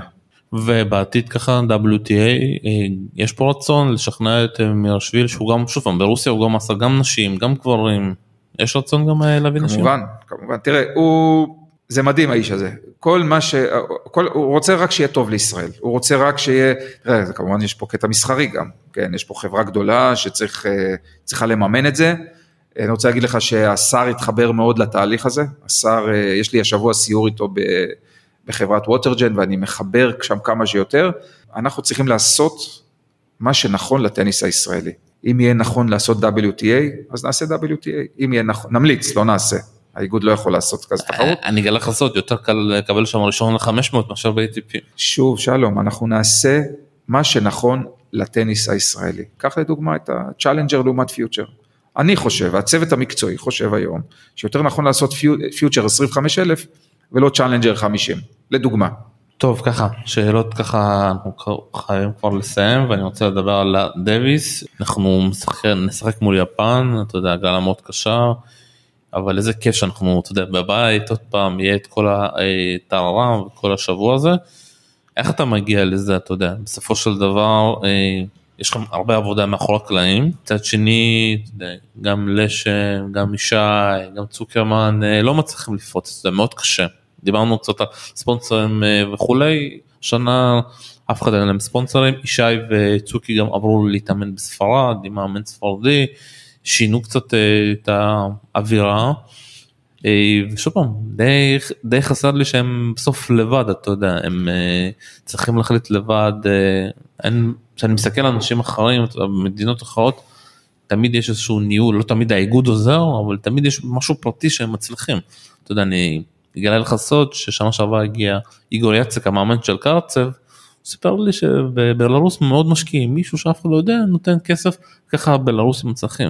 כשאני מסתכל על הטניס הבלארוסי ומשווה אותו עלינו, קצת אתה יודע, לא, לא נעים להשוות, אין שם מה להשוות, אבל בסוף כסף מביא תוצאות. אז אני אחזור אחורה, אני לא יודע איך, איך, השר, איך שר הספורט מתקצב בבלארוס, אבל לא הייתי רוצה שנהיה בלארוס, אוקיי? בתור אזרח אני אומר לך את זה. אני לא אוהב את זה שאנחנו לא מקבלים מספיק תקצוב, אבל בתור אזרח אני אומר לך שצריך שיהיה סדר ושיהיו קריטריונים מאוד מאוד ברורים לחלוקת כספי ציבור. שאלת בנוגע לדייוויס, אז אני אענה קודם, קודם תפעולית. זה האירוע הכי קשה שהיה לי בימי חיי. מה שאנחנו חווינו בחודשיים האחרונים, אני לא האמנתי, אנחנו עושים את זה בשקט בלי להתלונן, לא האמנתי שאנחנו נחווה. אנחנו עכשיו לקראת סיום הפתרון, ולכן אני יכול לדבר על זה. בוא נסביר שוב פעם לכולם אנחנו מדברים על זה כאילו שזה מובן מאליו אבל uh, בהתחלה זה צריך להיות בחדרה ואז פתאום מודיעים שזה לא בחדרה. תראה, בחדרה יש את המגרש, את האולם הכי טכנולוגי ומתקדם היום. וזה גם אזור חבל ארץ שאין שם טניס כמעט, אמרנו שזה יכול להיות רעיון מעולה לעשות את זה שם. קיבלו אותנו בזרועות פתוחות, בחינם. מממנים לנו את המתקן, מממנים לנו את האבטחה, רק תבואו. המתקן אושר על ידי ה-ITF, המשטח אושר על ידי ה-ITF, עמדנו בזמנים, המלון אושר, נחתם חוזה עם המלון, והתחלנו להתקדם, היינו שם בישיבות, בפגישות, בסיורים, וכבר הכל התקדם. לפני חודש, שזה בערך חודשיים אחרי הדדליין, קיבלנו הודעה מעיריית חדרה שהם מסרבים לארח אה, את הדייוויס, מכיוון שזה נופל על ראש השנה. זו הייתה פצצה. אני אומר לך, בדיון הראשון עלה על הפרק אה, להחליף ביתיות פשוט. כי לא היינו אמורים לעמוד בזמנים, אבל מהר מאוד האופציה הזו ירדה מהפרק, ופשוט התחלנו גיאוגרפית למפות את המדינה, איפה יש אולם שיכול לארח כזאת תחרות. אני מזכיר, אנחנו לוקחים אולם לעשרה ימים. כמה אולמות, אין לנו הרבה אולמות כאלה בישראל, נגיד אה, שמונה אולמות בישראל שיכולים לעשות, שיש נגיד 2,500, 3,000 צופים פלוס, שהוא פנוי לעשרה ימים בספטמבר, אין דבר כזה, יש כנסים, יש אירועים, יש הופעות, יש, יש אלף ואחד דברים, ופשוט עברנו עיר עיר, איפה לא היינו, חיפה, באר שבע, חולון, רעננה, אה, אני אנסה להיזכר עוד, הגעתי לצפון הרחוק עוד. זה פשוט התקופה הכי קשה, אתה יודע, זה... קשה מאוד. ואז אה, הגענו להיכל, אה, נוקי אפילו חשבנו, ובהיכל שלמה, הסתבר לנו, הוא גם ירד מהפרק בהתחלה, מכיוון שיש שם אירוע גדול של כלכליסט ביום רביעי, שזה שלושה ימים לפני האירוע. ואז אה, הצלחנו לאיזושהי דרך יצירתית, אמרנו, טוב, ננסה להזיז את האירוע של כלכליסט, והם סירבו. הצלחנו להזיז אותו לוולודרום, זה היה הישג גדול, והתקנו את ה-ITF, ה-ITF היה איתנו כל הזמן בקשר, ניסה לעזור לנו, אבל הוא מאוד, גוף מאוד בירוקרטי שלא זז, הוא לא גמיש. והתחלנו שוב להתארגן, ולפני שבועיים הודיעו לנו כלכליסט שהם מחזירים את האירוע לאחד שלמה, ושוב התחלנו מול ה-ITF, מול היפנים, זה אירוע, בוועדת הדייוויס יש 13 אנשים, שלמזלנו רובם אוהבי ישראל. והם ניסו להיות קשובים באמת, ועדיין אנחנו לא סגורים לגמרי מה, מה קורה עם האירוע הזה, יש לנו בעיה עם רביעי בבוקר, אנחנו נמצא פתרון, אבל אלה חודשיים מאוד מאתגרים, אנחנו מנצלים את הקשרים הטובים שיש לנו עם ה-ITF, יהיה, יהיה אירוע טוב, יהיה אירוע טוב, מקצועית, כמובן שאנחנו אנדרדוג גדול מול היפנים, יש שמות שאפילו חוץ מנישיוקה ודניאל טארו, שגם נישיקורי יכול להגיע, שהוא חזר עכשיו לא מזמן גם לקח אה. איזשהו צ'אלנג'ר. תלוי עם הפציעות שלו, אתה יודע, עוד פעם. לא, בסדר, תראה, אם הוא ירצה הוא יגיע. בסדר, היפנים לא יגידו לו לא. אה, אני מקווה שיהיה אירוע טוב לענף. אה, אני סומך על החבר'ה שלנו שכמו תמיד, הם ייתנו את הדם. בדייוויס, קהל ביתי מצמצם פערים, אווירה ביתית, זה קהל עוין, השחקנים לא רגילים ביום יום לחוות קהל עוין, אלא קהל ניטרלי.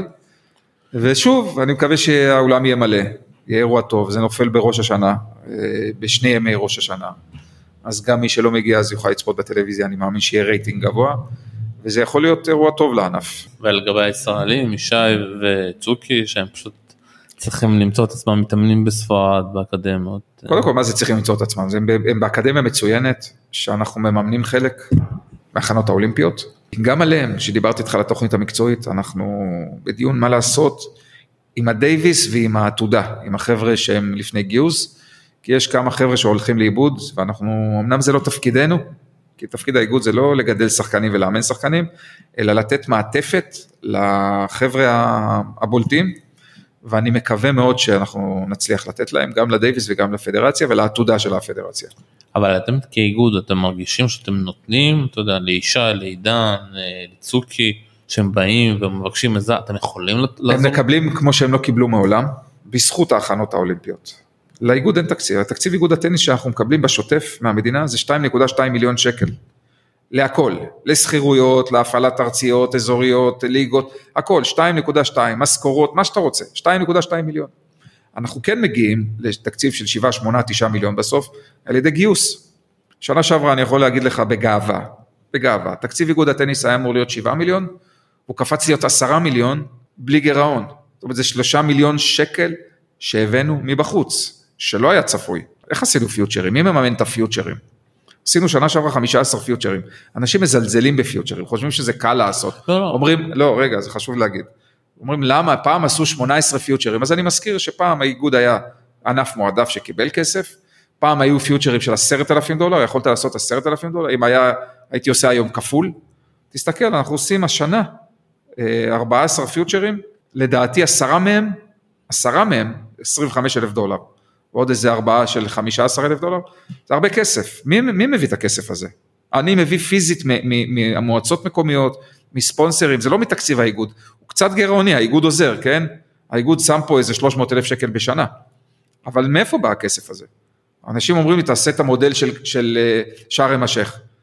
אני יכול פה ב-200 שקל ללילה לתת לספורטאי להיות בהכל כלול, כמו בשער המשך? לא, היוקר מחיה פה הורג אותנו. האירוח פה הורג אותנו. אז לכן אנחנו מנסים לעשות משהו עם כפר המכבייה במודל של שער המשך, אבל אנשים לא יודעים מה זה לעשות פיוטר. פיוטר של 25 אלף דולר, זה תקציב תחרות של כמעט 200 אלף שקל. תחשוב, אנחנו עושים עשרה כאלה זה שני מיליון שקל, מאיפה? אם אני לא עובר מועצה מועצה, אה, אה, ספונסר ספונסר, ומגייס שקל לשקל, זה לא יקרה. ואני אעשה לך ספוילר, אם המדינה שנה הבאה לא תעזור ולא תשנה את המבחני תמיכה, גם הפיוטרים האלה לא יהיו. יהיה חצי. אין מאיפה. כי אני לא יכול זה, לעשות זה קסמים, כל שנה לעשות עוד, עוד כסף ועוד כסף. אנשים מזלזלים וחושבים שזה קל לעשות את המעט פיוטשרים האלה.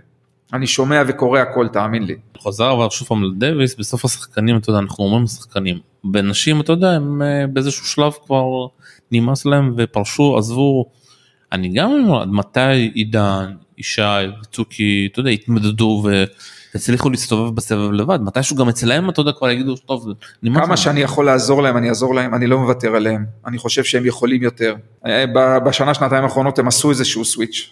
צריך להבין שכל הזמן מגיעים כוחות חדשים, כוחות חדשים, 18, 19, 20 חבר'ה צעירים שעוזבים את ה-ITF, את הג'וניור, ויש התמודדות חזקה. מצד שני, הוותיקים כמעט ולא פורשים, נהיה היום מטורף, עד גיל 38, 39, אנשים משחקים, אנשים משחקים וזה קשה. כל זמן שאני יכול, ומה שאני אוכל לתת, אני אתן כי מגיע להם. הם נלחמים, הם ערכיים, הם, הם, הם, הם הכל. והם הם הכרטיס ביקור שלנו היום, הם סוחבים את העגלה, ואני לא מוותר עליהם והם יודעים את זה, ומה שאני אוכל לתת אני אתן להם, וחלק מהמלחמות זה עבורם. בואו ככה נסיים את זה, אתה נכנס עכשיו לקדנציה שנייה שלך, איך אתה רוצה, אתה יודע, שעוד שלוש שנים נדבר פה, נסכם אותה. איך אתה רוצה לסכם אותה? איך, מה אתה מאמין? מה אתה רוצה שיהיה פה? שלושה דברים משמעותיים אני רוצה, שלושה דברים משמעותיים. קודם כל אני רוצה שהחוג ידידים יהיה, יהפוך להיות משהו קבוע, לא על בסיס אה, אחד כן אחד לא, שאף אחד לא יהיה ספונסר אחד ראשי, אלא שיהיו לנו 20-30 קטנים, שזה יהפוך למסורת. דבר שני, שהבית הלאומי תהיה הצלחה, שהפעילות שם אה, תהיה משמעותית. אני רוצה שה-ATP יהפוך למסורת, אני חושב שזה אירוע שעושה טוב לענף. אולי עוד 20 אה, שנה, 15 שנה אנחנו נשמע ספורטאי, ילד שאמר בזכות שהיה ATP נחשפתי או הורה נחשף, זה גם אה, מקרב אלינו ספונסרים האירוע הזה. נצליח להחזיק? כי שוב פעם זה עולם. תראה בינתיים זה, זה פוקס כל שנה. שנה שעברה זה היה בזכות זה שבצ'נגדו ביטלו בגלל הקורונה, השנה הקרמלין קאפ ברוסיה, מירולשווילי רוצה מאוד מאוד מאוד לעשות, אה, שיהיה פה זיכיון קבוע, גם אנחנו, אם נהפוך את זה למסורת זה יהיה הישג גדול. אלה שלושה דברים, שמע יש לי עוד הרבה דברים, אתה רואה את הרשימה פה, יש פה את, אה, להקים את הוועדת UTR, אנחנו בקשר עם ה-UTR, אנחנו הולכים לעשות שיתוף פעולה עם ה-UTR, אה, הולכים לאתר יהודים בעולם, צריך להקים תקנון חדש לאיגוד הטניס, בלי עסקנות, אני רוצה פה תקנון חדש ומקצועי, כי התקנון הזה הוא פרה-היסטורי. המגזר הערבי, אנחנו התחלנו לגעת בו, להקים את השיתוף פעולה האזורי, אנחנו בשיתוף, בשיחות כרגע עם טורקיה, יוון, קפריסין ומצרים ובולגריה, וכמו שאמרתי בהתחלה, מחלקת תחרויות ומחלקת אה, הדרכות לעשות, אלה המון נושאים, המון המון נושאים, שאני מקווה שנצליח להשכיר אותם. אני מאוד אופטימי, שוב, מי שלא אופטימי לא יהיה לידי, אני מאוד אופטימי, ואני מבטיח לעשות הכל, הכל, כדי שהענף יחזור להיות איפה שהוא היה. טוב נסיים במשהו שאני רוצה אותי מעניין. אה, כל העניין של המתקנים של החובבים דווקא, אתה יודע, הספורט, הספורט טניס הפך להיות מאוד uh, יקר, הבנתי באזור תל אביב, אם אתה לא מזמין מראש, אין בכלל אפילו מגרשים בחינם. נושא עצוב מאוד, אני מסכים איתך. וגם אין לנו בכלל מגרשים מקורים, בחורף אתה לא יכול לשחק, אם אתה רוצה רק לנסוע לחיפה. זה נמצא איפשהו. זה אצל הרשויות המקומיות, לצערי אה, בתחילת הקדנציה התחלתי לעניין כמה רשויות מקומיות בנוגע לקירוי, זה לא מעניין אותם. ההבדל בין לקרות מגרש טניס ללקרות מגרש כדורסל זה פי שניים כמעט בכסף בגלל הגבהים. כשאתה רואה מגרש טוטו, שהטוטו מקרה בכדורסל, הוא יכול לקרות אותו בחמישה שישה מטר גובה, טניס זה תשעה מטר פלוס. אה, אני יודע שיש רשויות שכן התחילו ושמים על זה תאים פוטו-וולטאיים לייצור חשמל. איך הקירוי עובד בחיפה? אה, בחיפה הוא אינדור מלא, הוא בלון, הוא לא קירוי. אני מדבר על קירוי על גג בלבד. בחיפה זה אינדור, בקריית שמונה זה אינדור, וגם בירושלים, מה שבונים עכשיו זה אינדור. העלויות מטורפות לחמם ולמזג את זה בקיץ. אני לא חושב שבמדינה כמו שלנו צריך אינדור, כי החורף לא כזה קשה כמו נגיד בצ'כיה, שאתה רואה בא ואתה רואה מגרשי חמר שפתאום בחורף הם מקורים, הם בבלון. בווינגייט יהיו לנו חמישה מגרשים מקורים. לא, אבל למשל אני רואה בבתי ספר כאלו, אתה יודע, ששמים כזה אוהל כזה מעל זה, דברים כאלה, לא אפשרי כאילו? אתה, מה אתה מדבר על, על רשת צל? כן, במגרשי טניס. רשת צל לא נותנת לך פתרון טוב, איך, זה, לא זה גם לא מקצועי וזה גם לא נראה טוב. אני בעד קירוי מלא, קירוי אמיתי. בנוגע למחירים של מגרשים, אתה צודק במאה אחוז, זה מטורף, אבל תשמע, זה מתחבר לכל היוקר מחיה שיש פה במדינה, הכל הולך ביחד. אה, עצוב לי מאוד שאלה המחירים שגובים. אה, אבל שוב, זה כל רשות עם, ה... עם האג'נדה שלה, וזה מגרשים, 99% מהמגרשים בישראל הם, אה, הם בבעלות של העירייה. בהרבה מקומות אנחנו יכולים לעזור למועדונים מול העירייה, בנושא הזה קשה אבל, מאוד. אבל שוב, זה לא אולי לבוא למשרד הספורט ולמיקי זוהר ולהגיד בוא גם תנסה לעזור, לעשות איזושהי הטבות לעיריות ש... קרן מתקנים לצערי אה, לא מתוכנן בתקופה הקרובה להקים אה, אה, מועדוני טניס חדשים, הוקמו בשנים האחרונות בכפר סבא הירוקה, הוקמו במוצקין, הוקם עכשיו במטה אשר, אגב אנחנו עושים פיוטר במטה אשר, יש לי השבוע את הפתיחה של המתקן שם, פיוטר יהיה באוקטובר במטה אשר, היו כמה מקומות, ברחובות נפתח מועדון, באבו גוש נפתחו, כל אלה סביב בין ארבעה לשישה מגרשים, בשנתיים האחרונות שקמו. אז כן יש, אבל שוב, קרן מתקנים זה קרן מוגבלת, שיש, הם צריכים להקים אולמות פיס, או צריכים מקימים כדורסל, כדורגל וכן הלאה. ואי אפשר לשנות כאילו, אתה יודע, אני מכיר במושבים, אתה יודע, בונים מגרש אחד כזה לתושבות ה... יש מלא. יש מושבים וקיבוצים יש מלא. נכון, אז איך אפשר לעשות את זה בערים? אצל מושב זה יותר קל, בתור מושבניק לשעבר, אה, אתה לא צריך לעבוד לעשות זיכיונות, זה הרבה יותר, אה, לא זיכיונות, אה, ברחה לי המילה. אישורים? לא, אתה לא, אתה לא צריך לצאת, לצאת החוצה למכרזים, סליחה, המילה מכרזים ברחה לי. אין צורך במכרז, אז במושבים וקיבוצים הרבה יותר קל לעשות. ערים גדולות, ערים בכלל קשה לעשות מתקנים, אין כמעט שטחים שאפשר להכשיר. אולי לדבר עם הקבלנים שכל קבלן... זה לא קשור, אתה צריך, זה, זה נושא הרבה יותר עמוק, אין, אין שטחים בעיריות אה, להפשרה, אגב בחדרה עכשיו הולך לקום מתקן חדש, תומר דנק אה, ואני היינו שם בהנחת אבן פינה, אנחנו מעריכים שתוך שלושה ארבעה חודשים הוא כבר יהיה פעיל, הנה עיר כמו רחובות, זה עיר כמו חדרה, זה עיר, אה, זה עצוב, אין מגרש אחד, לא שניים שלושה, אין אחד, ועכשיו יקום מתקן שם של ארבעה מגרשים ויש להם ב... בקנה עוד שני מתקנים כאלה. אז זה מעט, הייתי שמח שיהיו עוד, אבל שוב, יש לנו כל כך הרבה בעיות בטניס, נדבר על הטניס התחרותי עכשיו, בוא נגיד שמתקנים זה מספר 10 ברשימה, כי כמות מתקנים יש, לא כולם באיכות טובה. לא, בסוף אני שואל כאילו של מי כאילו העבודה הזאת, אם אתה אומר שזה כאילו העיריות, אז אתה יכול... העירייה, הקהל צריך, הקהל צריך אה, להצביע ברגליים, אגב, יש השבוע הפגנה בירושלים כנגד הריסה של מת, אה, מועדון הטניס, אה, טופ טניס, אה, במרכז לרנר. אני שותף למחאה הזו, מקבלים את התמיכה שלי, ובשמיני לשמיני השבוע יש מחאה כנגד ההריסה, רצו, רוצים להפוך שם לאיזושהי שכונה, רבי קומות. אנחנו מקווים מאוד שלא, שהמהלך הזה לא יצא לפועל, מנסים לעזור להם כמה שיותר. שוב, יש כוחות פוליטיים שכל אחד אה, מושך לכיוון שלו. עכשיו בחירות ועוד פעם אה, נכון. שינויים. ודבר אחרון, חמר, לא, אנחנו לא צריכים, צריכים לשכוח, אז בווינגייט כל מה שקשור לאיגוד, אני, אני התעקשתי שיהיו לנו שלושה מגרשי חמר שם, בתוכנית היה מגרש אחד, אחר כך העלינו לנו לשתיים, לשניים, ואני התעקשתי על שלושה, רק בגלל סיבה אחת, כי אני רוצה באיזשהו שלב לארח פה אליפות אירופה לצעירים, ואתה צריך חמר בשביל זה. אני מקווה מאוד שזאת תהיה סנונית, אה, כשמועדונים, אני יודע שברעננה רוצים להסב שני מגרשים לחמר, בהרצליה יש שני מגרשי חמר. יש רק שני מגרשים בארץ אני יודע, בהרצליה וברמת השרון, לא? ברמת השרון יש שלושה מגרשי חמר, אבל זה שלושה מגרשים מסוג אחר. אה, בהרצליה יש שניים, בבני הרצליה, יהיו בווינגייט שלושה, ואני יודע שברעננה רוצים עוד, ואני מקווה מאוד שה, שהפעילות שאנחנו נעשה על החמר, יש לי, תוכ, יש לי תוכניות אדירות לפעילות בחמר, אני מקווה שזה יהיה סנונית, שתהיה סנונית ראשונה, אנשים מפחדים בגלל החוסר ידע שיש פה. זה לא רק להקים את המגרש, זה לתפעל אותו אחר כך. ההחזקה גם יקרה וגם הרבה יותר מסובכת מ...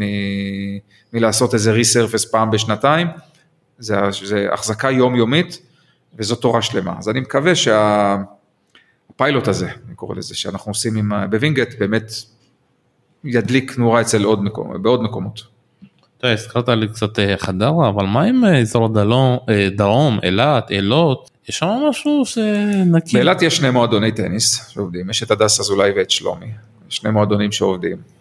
אילת לצערי זה מקום שהוא, הגיאוגרפיה מפריעה, תראה פעם כשהיה לנו נבחרת פדרציה שהיה לנו שחקניות טופ 100, כמה טופ 100, אז עשינו שם את, ה- אירחנו שם את הפדרציה והיה שווה להיכנס אפילו לבור כלכלי כדי לארח פה, אתה יודע, היו פה איזה 30-40 שחקניות טופ 100 כשהיה את הפדרציה שם, זה עשה טוב לעיר.